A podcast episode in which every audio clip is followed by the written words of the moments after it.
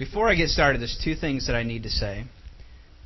One of those things I want to say is that, uh, you know, I don't know if this is proper, you know, speech, the way, the way to go about, you know, presenting a point, but I'm just going to, I, I just want to tell you right away what the main point is that I want you to get today. Okay?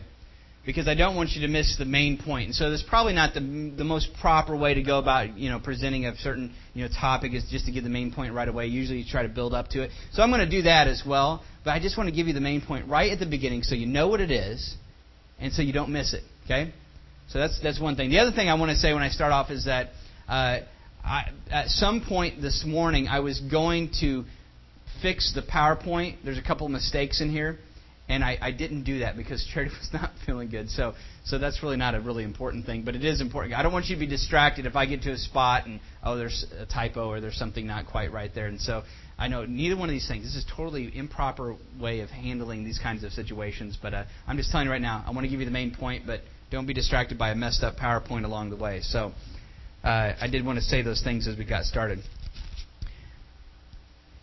I want to pray one more time, and then we're going to jump into Ephesians 4. Heavenly Father, I want to ask you again that you would be with us this morning as we look at your word. And Lord, as I, have already laid this out and presented to you, we are just simply coming to you asking, God, that you would present your truth from this passage that we're going to look at today in Ephesians 4. God, we don't want to miss what you have for us. Lord, I pray that you'd be with uh, me as I do that. And Lord, I, I, know that as a human, I'm going to be uh, flawed in my presentation. But Lord, I, I know that your spirit can be a part of this, this gathering of of your followers so that your Spirit can deliver the truth as you would want it delivered. Lord, I pray that you be with every person in this room, that they would have a heart that's ready and willing to listen. And Lord, if there's a heart that's hard to your truth, God, I pray that you would soften it. Lord, if there's ears that are stopped up that can't hear the, the truth, God, I pray that you'd open those ears. Lord, I pray that there wouldn't be any distractions or anything that would, that would steer us away from catching the truth that you'd want for us today. In your name I pray. Amen. Now, when you ask the question, what's the main thing? Like, what's the most important thing? So, not just the most important thing in what I'm going to talk about, but let's take let's broaden it a little bit. What is the absolute most important thing in the universe? To phrase it as a science fiction writer put it, what is the secret to the life, the universe, and everything? 42, yes. Right? But now, what what's the real center of everything. Now, don't answer yet. Don't answer yet. I'd like you to take it to just a couple passages. The first one I'm just going to read through real quick. Uh, the first one is uh, Hebrews chapter 1. I'm going to put it up here, so we're just going to go through it quickly. Hebrews chapter 1, uh, verses 1 through 4. Uh, long ago, at many times and in many ways, God spoke to our fathers by the prophets. But in these last days, He has spoken to us by His Son now, I want you to think about that for just a second. What is the author of Hebrews is saying? He's saying, hey, long ago, in many times, in many ways, God spoke to our fathers through what? Prophets. But now, he says, but now, let's see, there's something different. But now, he's speaking to us by what? His Son. Like John says in John chapter 1, in the beginning was the Word, the Word was with God, the Word was God, and so Jesus is described as the living Word of God, right? So God speaks to us no longer, I just think that's brilliant on God's part, by the way, that God has spoken to us no longer just by prophets, but so that we can know who God is Jesus. Here he is, right? Like Jesus tells his followers. He said, if you want to know the Father, just look at me. Right? That's what Jesus tells his followers. And so he says, spoken to us by his Son, whom he has appointed heir of all things, through whom he also created the world. He is the radiance of the glory of God and the exact imprint of his nature, and he upholds the universe by the word of his power. After making purifications for sins, he sat down at the right hand of the majesty on high, having become as much superior to the angels as the name he has inherited is more excellent than theirs. Now, did you catch that last part there? He upholds the universe by the word of his power. So, Jesus is upholding the universe by the word of his power. Right? Now let's go on. Let's go to Colossians now. Uh, in Colossians, he says this. He says, He is the image of the invisible God, the firstborn of all creation. For by him all things were created in heaven and on earth, visible and invisible, whether thrones or dominions or rulers or authorities, all things were created through him and for him. Notice the very last phrase. I want you to just think about this. This literally means exactly what it sounds like it means. All things were created what? Through him and what? For him. Now let your let your brain dwell on that for a second. Everything that exists was exists for, not just through him, but also for him. You exist for Jesus. Everything's for him. Right?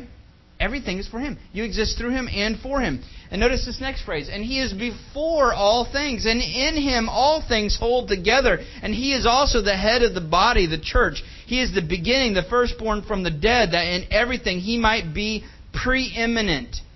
Now, the dictionary defines preeminence right, as being above or surpassing all things, uh, beyond everything, and, and preeminent hardly does justice to the reality of who Jesus is. I mean, just surpassing everything, the thing that stands at the center of all things. For in him all the fullness of God was pleased to dwell, and through him to reconcile to himself all things, whether on earth or in heaven, making peace by the blood of his cross.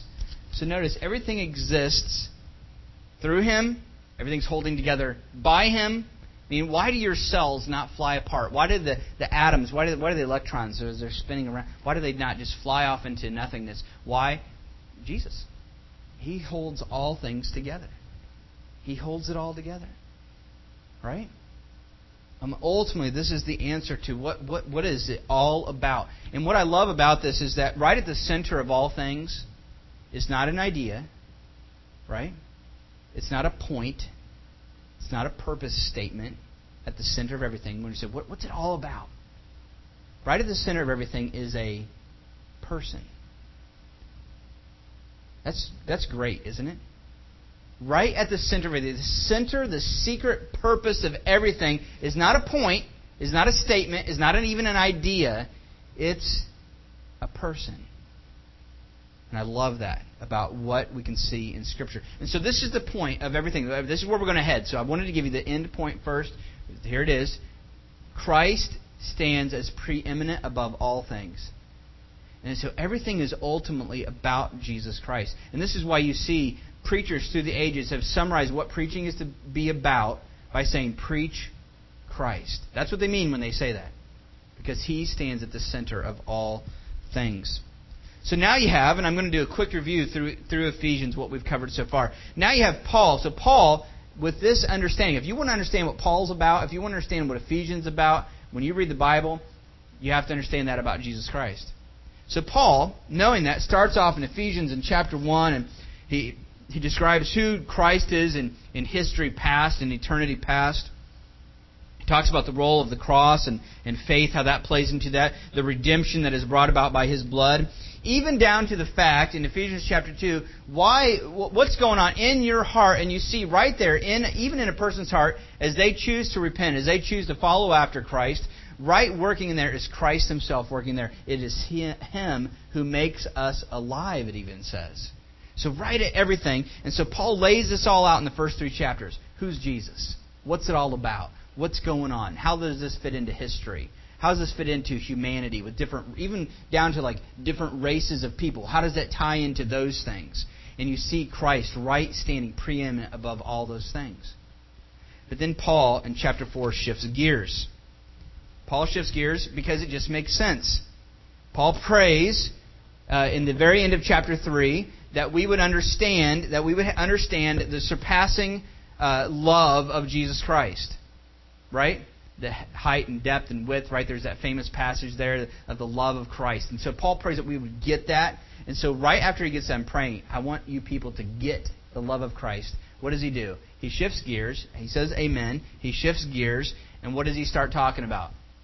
Well, the obvious conclusion. Because all of us, when we start thinking about, well, who's Jesus and what, what is he like and what is he doing, one of the first questions that we have as people is say, well, what are we supposed to do? Right? Well, what should we do about this? How should we live? Because of this knowledge. You shared with us this stuff, Paul. What, what should we do? How should we live? And that's exactly what Paul does. he starts off and he says, I therefore, and he says, Paul, prisoner of the Lord, right? I therefore urge you to walk in a manner worthy of the calling to which you've been called. In other words, hey, you've been called into this knowledge of Jesus, who Jesus is. Now I want you to walk worthy of that calling. Right? Walk worthy of that. And so then so how's he going to start? How are we supposed to walk? What's he say next? With all humility, gentleness, with patience, and here we have it, bearing with one another in love, eager to maintain or making every effort to maintain the, the unity of the Spirit in the bond of peace. And so basically, what Paul says is hey, you know what? You're not the only one that understands who Jesus is. There's other people, and I want you to be unified with them.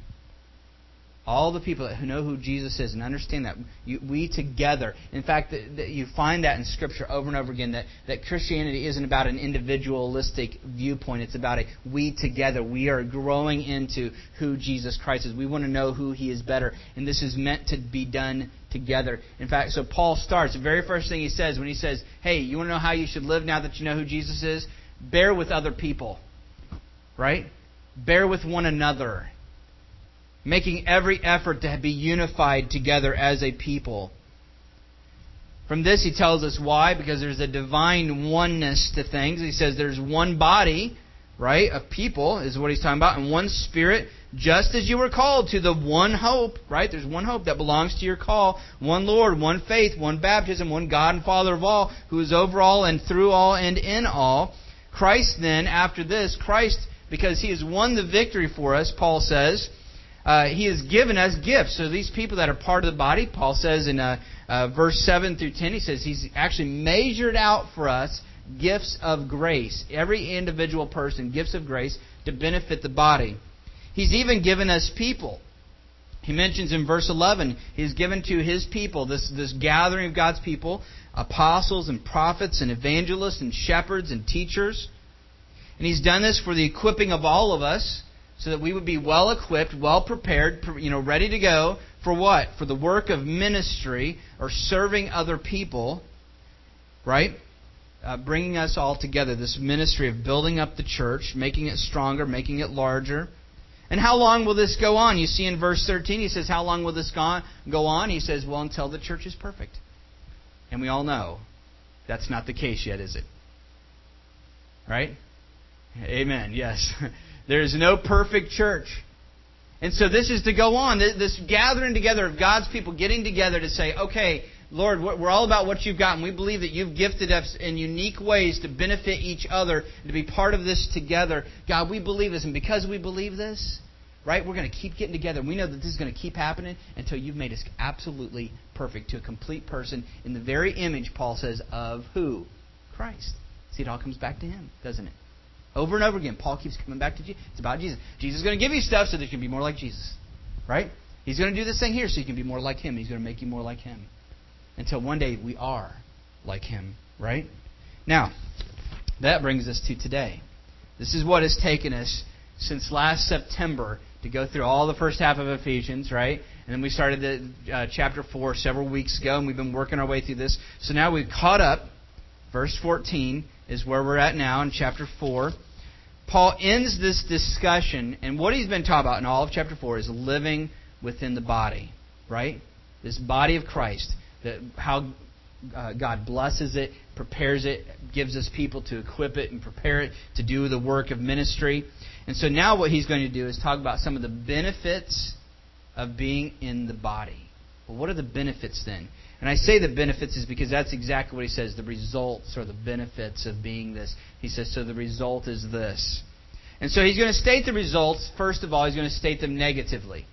Right? In other words, one of the results is you're not going to be this. And then he's going to say, but you are going to be this. Right? So he's going to say, you're not going to be these things, you are going to be these things. This is what the result of living within the body of Christ is going to look like. These are the results. Okay? And so he's going to say, negatively, you're not going to be. Then he's going to state them positively. This is what you are going to be. And then he's going to offer a summary statement of this is what you're going to be together. And then he's going to move on to the next aspect of being and doing what God wants us to do.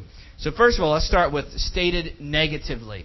Benefits of the body stated neg- negatively. In other words, what we won't be. Part of being in the body of Christ means that this is going this is going to be something that's that's fading out of your life when you're part of a body of Christ in God's way. Verse 14 says this, so that we may no longer be, right, or in other words, the result is that we may no longer be uh, children, tossed to and fro by the waves and carried about by every wind of doctrine, by human cunning, by craftiness and deceitful schemes. Now that, that so that means as a result, okay, as a result of this living within the body and maintaining this till Christ comes back, the result of this this type of way of Christ's way of doing things is that we will no longer be children. So I'm going to put up here, uh, we won't be number one, we won't be immature. Now there are certain aspects of childhood that I really like and I don't want to give up. I love having fun. I like being silly. You can ask my children. There's, I, love, you know, there's certain aspects of childhood that I, I like to hold on to. There's other aspects that the Bible even talks about, saying you need to have a childlike faith, right? We love that aspect. But Paul's not talking about those positive aspects of childhood. What he's talking about is that immaturity. And you see that in the rest of that verse. Tossed to and fro by the waves. And so we won't be children that are tossed about by the waves and the winds of doctrine, right? And so he's adding to that the, the aspect uh, of un- instability. You will be not only immature, but you will be, or you won't be any longer immature. You also will not be unstable, right? Because we all know that children can be quite gullible, right? My favorite thing to do with really small children is the, uh, oh look, you know, look look what I can do, and I pull the finger, and they're like, he pulled his finger off, right? I also learned the hard way because I've learned to believe about 50% of what my own father tells me as a child. he still gets me sometimes. He'll say something dead fake. I mean, just say it, and I'm like, really? What? And he's like, no. Matt, you're almost 40. You're still falling for this? You just see that look on his face. It, yeah, actually, right? I, about 50%. You just chalk it up to he's not telling me the truth, right? But I just know it. I don't know what it is. I know he's fooling me somehow, right? But there, there's an aspect of ch- children. Now, my, see, my kids are starting to learn that too. I'll say stuff to them, and, and they'll go, "Wait a minute, that's not true, is it?" No, it's not. Uh, my boys have a friend who uh, is also quite gullible, young a little boy, uh, one of my wife's friends' children, and, and he's very. I mean, you say tell them, and see they're smiling already because they know who I'm talking about. You tell him, he, and he's just like, he, you know, they, they told him one time, I don't remember if you told him or not, but somebody told him that he had a skeleton inside of him, which we do, right? He couldn't sleep. It's like a skeleton inside of me. You know, I mean, he was he was freaking out over those things. You know, but th- there's an aspect of being children that what we're easily what tossed. In fact, this tossed about by winds and waves. That that phrase is used other places in the Bible when it's talking about the disciples were on the boat, right when the storm came. You, you just imagine a small boat when there's a storm going on. And they talk about the Sea of Galilee is like that. Uh, that random storms will just blow in over that Sea of Galilee. And, and, and here you have this, this picture of a small boat on a, on, out, on, out at sea, right? And, and it can be easily tossed about. And there's an aspect of childhood that's like that, isn't there? An immature aspect of childhood that, that easily somebody can sway you one way or another. They've even shown in different studies how uh, say if there, has been accusations of different things, uh, if, if a, a, police officer is not careful or the person questioning is not careful, you can even get a child to believe something that didn't happen and they'll think it did just by how you question them. And so there's such caution. We understand that children can be so easily swayed one way or another to believe things. And what does Paul say? Hey, you're not going to be this. Part of being in the body of Christ is that you will no longer be children tossed to and fro by every wind of doctrine. And notice what are the things that he says. Number one, he says, uh, by the winds of doctrine, literally teaching. That's what the word doctor means. So winds by, he says by the winds of teaching is one thing that can be tossed to and fro by. The second one he says is by human cunning. Now the word that's here in the Greek actually literally means by dice playing, right? Now the reason why it's translated this way though is that in, in the Greek language, dice playing came to be uh, connected with uh, people who are swindlers or cheaters, right? real cunning, tricky people. You know, I mean, even back then they had they had dice back then, and you know, you even had back then the people having the weighted dice to try to land a certain way. And so, even by this human cunning, and Paul Paul adds this into one of the ways that we are easily swayed by by human cunning or human trickery. And I don't think that just means from without. I think that also means from within, and I'll tell you why in just a second. But this last one here, uh, by craftiness and deceitful schemes. Uh, craftiness can, in the positive, can mean actual craft, like skill at something. But this, you throw in there this deceit, and this this particular word for deceit means uh, a slightly off, slightly skewed, right? And isn't that true about a lie? Some of the best lies are almost all true, aren't they? You just change one little aspect of the truth, and what do you have? A complete falsehood. And we'll give some examples of this in just a minute. But he says, by craftiness or skill in deceitful, slightly off, right, schemes. Literally, the Greek word here looks like the word method, right? Uh, it's methodia. Uh, schemes are these methods or ways of doing things. And so you have this laid out that Paul says, by these three things, these are the winds, these are the waves, and what's going to, to sway you and toss you as a child, these winds of doctrine. Now, I'll be the first one to tell you that myself, that in my life, as I, when I chose to not go along with Christ's way of growing up spiritually, right? There's been all kinds of things in my life that have swayed me. I've been like a child tossed to and fro. One of the first ones that really got me for the longest time was this, and I don't have a slide for this. This is one of the corrections I was going to make. Uh, this lie crept in. You ready for it? It's going to almost sound like the truth. Faith without works is still faith. Right? Faith without works is still faith. Now, I know, and you guys know, that if we go to the book of James, James teaches something very different. But one of these lies crept in, and, and there's some aspect of truth in it. I mean, the, the faith is, is in and of itself what faith is, but, but I've begun to believe that faith without works, it's still faith. I mean, I may not be living for Christ, but I know that I still believe it, so I'm okay, we're good, you know. and I can't tell you how much that one little lie almost sent me to hell. Why? Because I was absolutely, completely unconcerned with how I was living. I finally, I, I know I've shared this several times, I finally got the, the chance yesterday to, to meet my math teacher from high school, and I finally had the chance to tell him. I, I, every time I give my testimony, I always talk about my math teacher, that, that he was the first one that planted a seed of doubt in my head. And I finally got a chance to tell him. He didn't remember it, of course.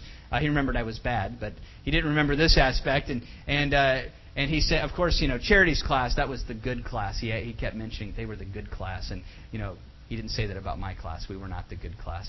Uh, but he, I, I told him, I said, you know what? You were the you were the first one that planted that one little seed of question in my mind, right? And I've been for years. I've wanted to tell you. I just I should have just called you and I never did. And I said I just wanted to tell you. So I told him. But he was the first one that came up to me and said. He, he pulled me out in the hall. I'd done something bad again, and he pulled me out in the hall and he said, "Matt Harmless." He goes, "I don't, I don't think you're a Christian." Oh, it made me mad at the time. But why did he say it? Because he believed a different thing. That faith without works is what? Like James says, is dead.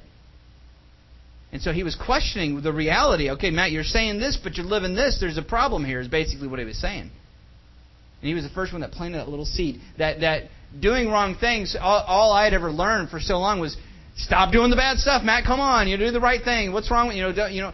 But, but he was the first one that planted that seed of like, Matt, this this is something bigger than just hey, you need to be more obedient.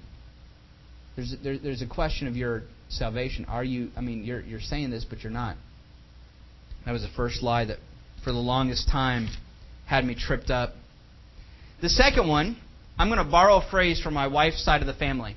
Okay, now I, I had I had bought into this lie, lie hook, line, and sinker without even realizing it. I didn't have a nice, quippy little phrase for it, but in talking with my mother-in-law, we've talked about this several times, and, and she has a phrase for it that she learned growing up. And so she's talked about how she learned this same lie.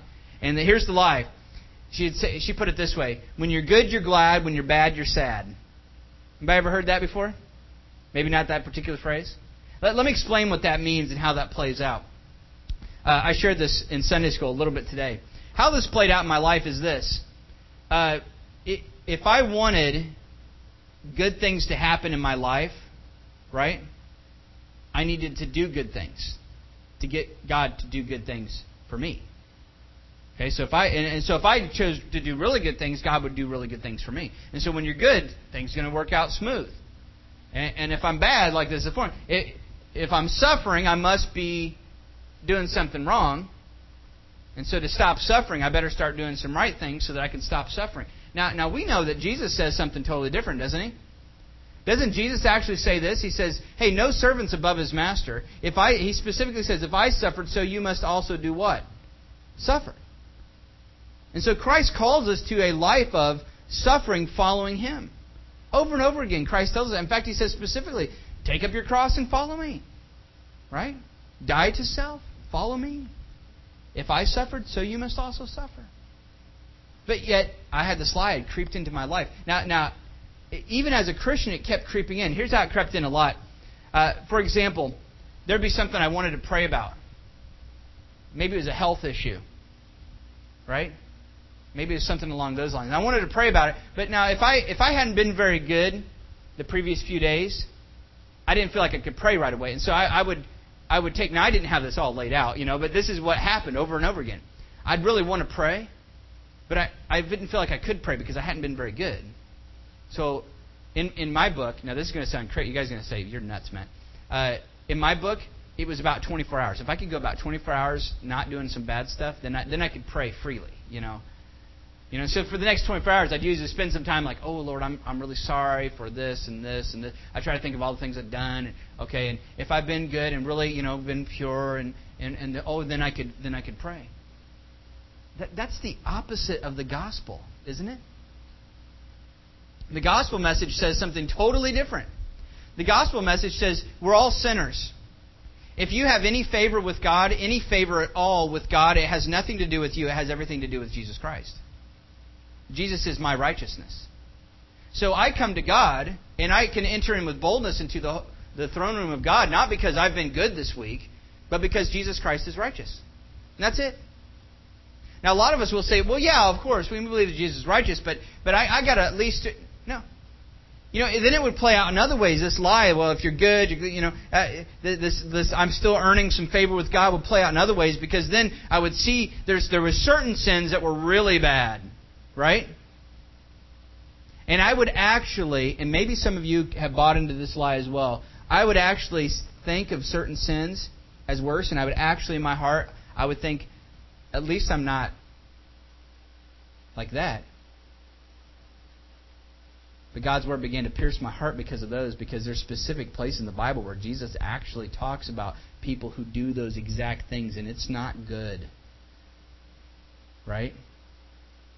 Nobody in this room is better than anybody else because of anything you've done. Nobody. There's not a one person. There's not one person on this planet. In fact, in fact, there is nobody.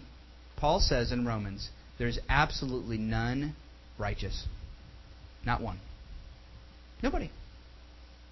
Nobody in this room. You will never earn favor with God. Like if you think, oh, I really want God to do this, or or maybe it's now. Now my wife and I will experience this a lot because we'll, a lot of times we'll have people want to call us and and, say, you know, hey, we're having trouble. And, and one of the big ones that we get a lot is people who are struggling, like in a, in their marriage or finances or health, and they'll call us up and, and they'll want some some godly counsel, and we'll start talking to them. And what's amazing is that right in the middle of that trial, many people will jump in head first to do everything God wants. They'll start praying. They'll start reading their Bible. They'll start going to church. They're going to start doing all this stuff.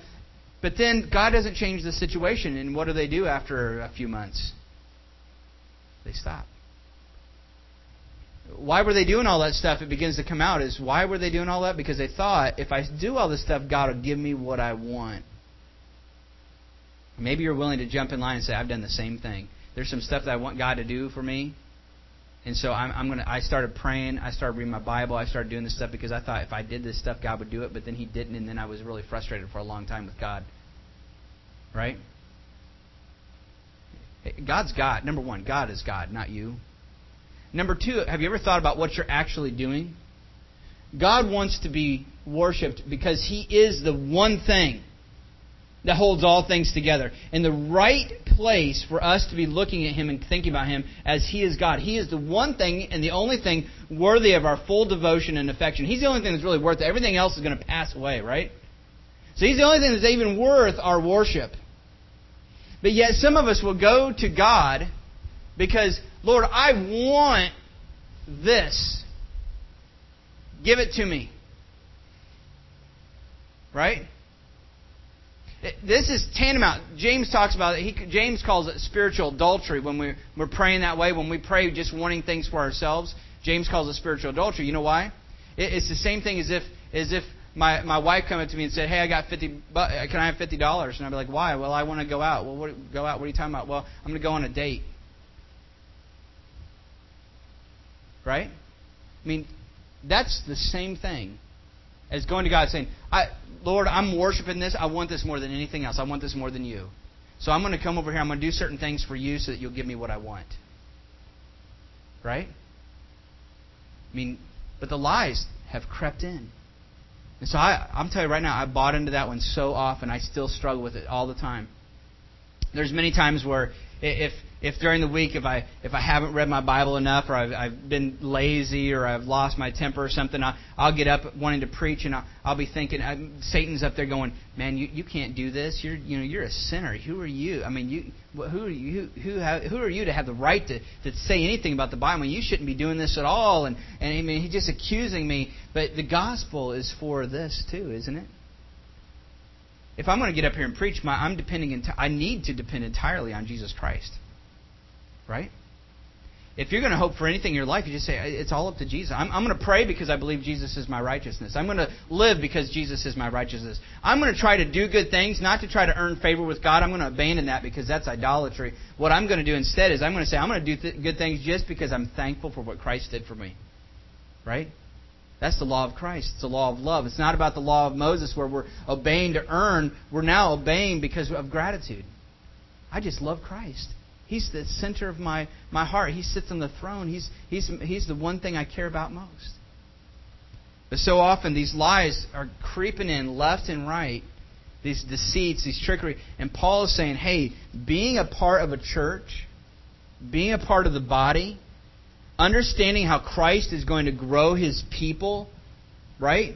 By gifting them uniquely with spiritual gifts of grace, by bringing in certain people into life to be apostles and prophets and evangelists and pastors and teachers, by doing these things, one of the results is going to be that you will no longer be children tossed to and fro by winds of doctrine, by human cunning, by craftiness and trickery. All these things that creep in, whether it be from Satan or it be from a false teacher or it be from somebody else, these things will be limited by being part of this together thing that we have going on.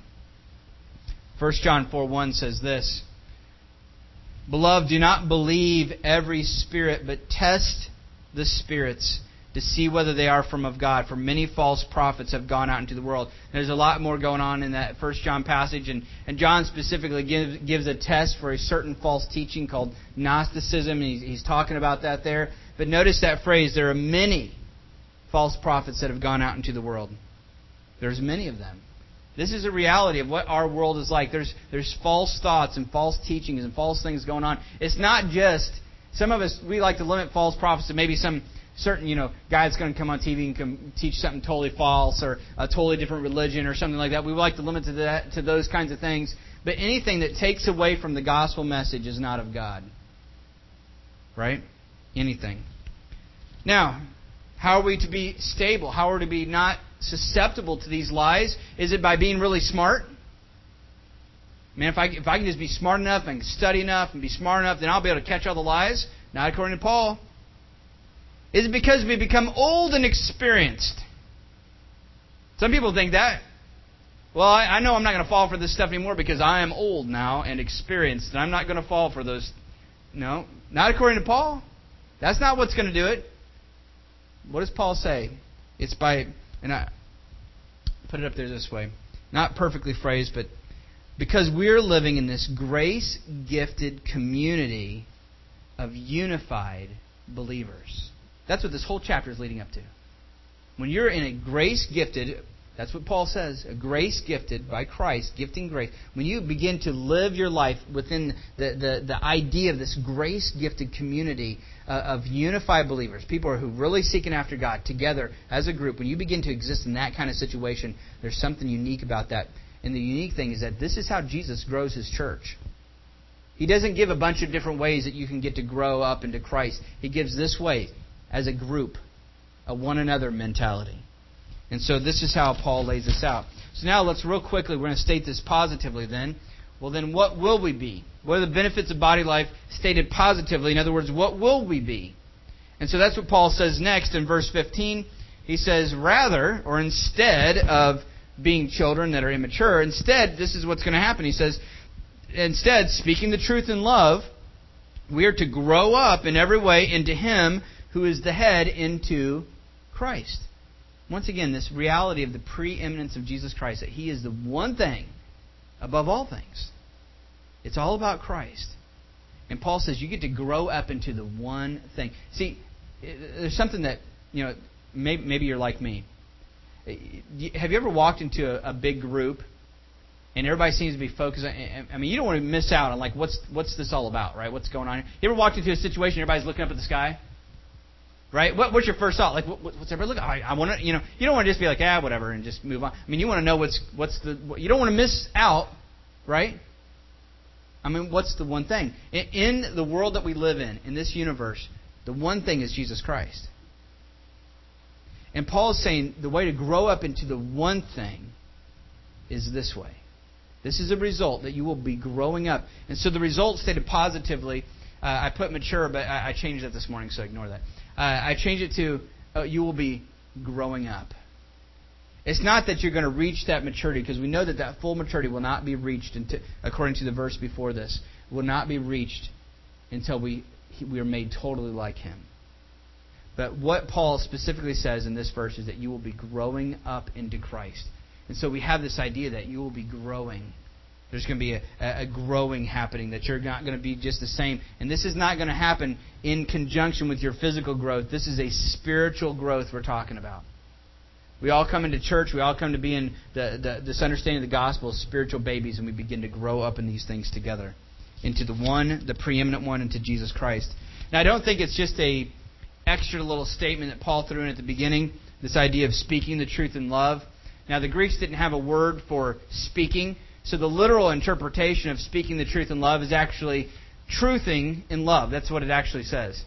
It says, rather, truthing in love, you will be growing up into Christ, is what he says. Right? So, truthing in love. What does Paul mean by that? Well, it's a good interpretation, good understanding of putting it down as speaking the truth in love.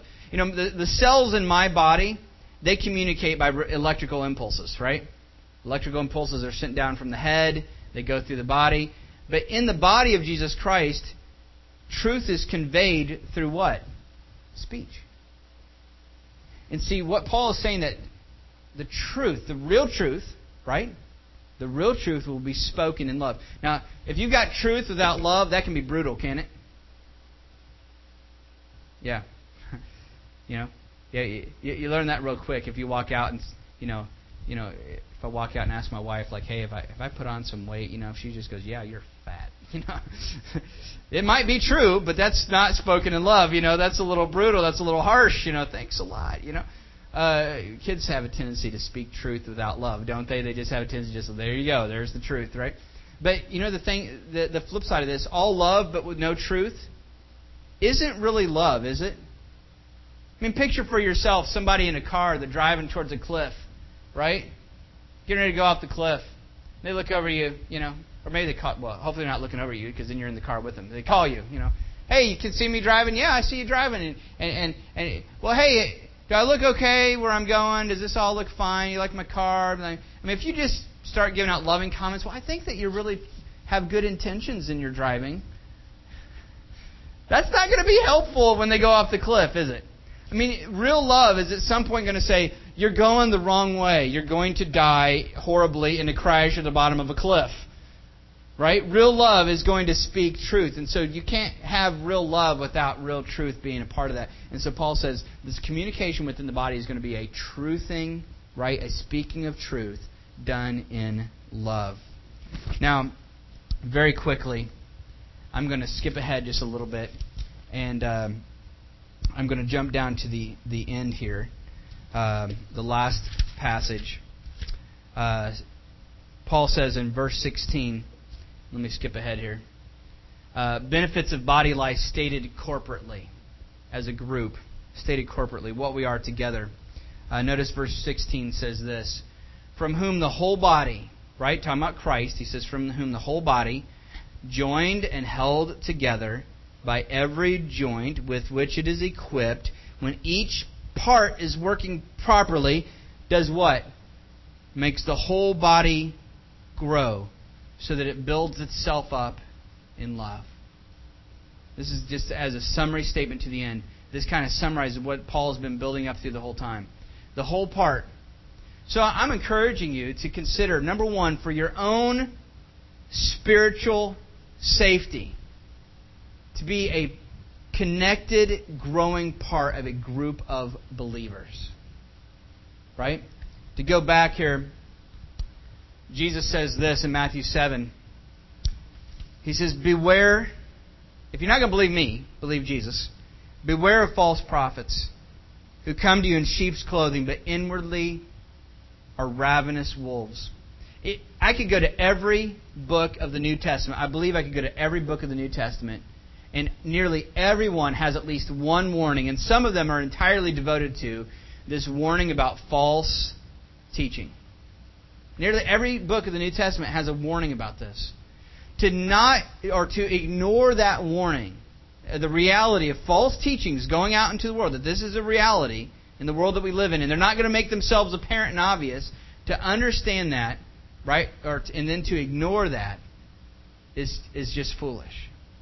But Paul's way of being the type of people that are stable, that are not like children that easily toss to and fro, is to do what? Is to grow up the way Christ has laid out for you. And Christ's way of you growing up is not alone, but with other believers. And so I encourage you to be a part of that. Now, in just a moment, let me get to the end here. Just a moment, we're going to do something known, right? What's what's the silver dishes down here? What do we call it? Communion. Right? Now, some people call it the Lord's Supper, right? Same thing. Call it communion. Uh, in 1 Corinthians chapter 10, verse, uh, verse 14, says, Therefore, my beloved, flee from idolatry. Paul's been teaching about the, the wrongness of idolatry. And, and he says, I speak as, as to sensible people. Judge for yourselves what I say. Now, listen to, if you can hear the uh, Lord's Supper conversation happening in this, right? Listen for this. He says, The cup of blessing that we bless, is it not a communion in the blood of Christ? Do you hear the cup of blessing that we bless? What's he talking about? This, right? This cup of blessing that we bless. Is it not a communion, right, in the body of Christ? That's why we call it that. That word that's translated communion is a word that means a partnership. Literally, that's what it means. A commonness, a partnership. And so Paul says, is this not? And so some versions uh, even put it down as a participation. It's a partnership in the blood of Christ. The bread that we break, is it not a, a communion or a participation in the body of Christ. As we go to do these things, we're saying we want to participate in who Jesus Christ is, in his death on the cross, right? With this cup, right? With this bread. But there's it goes beyond that communion. Just to commune with Christ is ultimately to commune with other people because the body of Christ is a group of people. And ultimately, communion is about communing with Him, communing with each other, being a part of something together. Right? Being part of something together, growing the way God wants us to grow, growing Christ's way. Uh, I'm going to come down here in just a second and lead you in this. Uh, before I do, uh, one of the common things that we do with communion is to bless the bread and bless the cup. And so, actually, let me walk down while I'm getting down here. Um, I want to bless these things because that's how Christ has laid it out for us to do this. I want to bless these things, and the specific blessing I want to pray for is that this what we're getting ready to do would be meaningful to you. Right? Now, Paul specifically, I urge you several times, you know, every time we do this, I do this, so I'm not going to go into full detail, but I will say that Paul urges people that if, if, for example, if you have sin in your heart and you say, I'm not willing to repent, I'm not willing to do things Christ's way, right? If that's the situation that you have, if you're standing in that way and you're thinking, you know, I'm not ready to repent, I'm not ready to do things God's way, then I would urge you not to participate right? When somebody comes by wants to offer you the, the, the, the plate, just say, no, thank you. Right? Just pass it on. We're not going to think anything. Nobody's looking around. We're not going to worry about that. Right? But if you're unwilling to say, I really want to participate in the body of Christ, and I would urge you not to participate in this, because to do this is saying, I want to participate. Right? Doing this is to say, I want to participate in the body of Christ, in what He did on the cross, which means I want to participate with a group of believers. I'm going to be a part of that. So I urge you, if you're not willing to do that, if you say, you know, I'm not willing to do that, then I would say, you know what? Then I would suggest until you are willing and ready to not do that. Right? So I want to pray that this would be meaningful to you in that way. Uh, let's pray. Heavenly Father, I just want to thank you, God, for this day. Lord, I pray that you would bless this cup. Lord, I pray that you'd bless this bread that we're going to take. Lord, this is a tradition that you laid, you yourself laid for laid down for us 2,000 years ago to do to remember what you've done. And as Paul says in 1 Corinthians 10, Lord, this is a communion, a participation, a, a fellowship with the body of Christ and what you've done. And so, Lord, I pray that this would be meaningful. Lord, I pray that there wouldn't be a person in this room that would not understand what this means uh, and, and reject it. But, Lord, I pray that everyone would be willing to say, Lord, I want to do things your way. I want to grow up into Christ. And I want to grow up the way that Christ has laid out for me to grow. Father, I pray that you bless these last few minutes that we have together as we do this thing. Bless this bread and bless this cup. In your name I pray. Amen.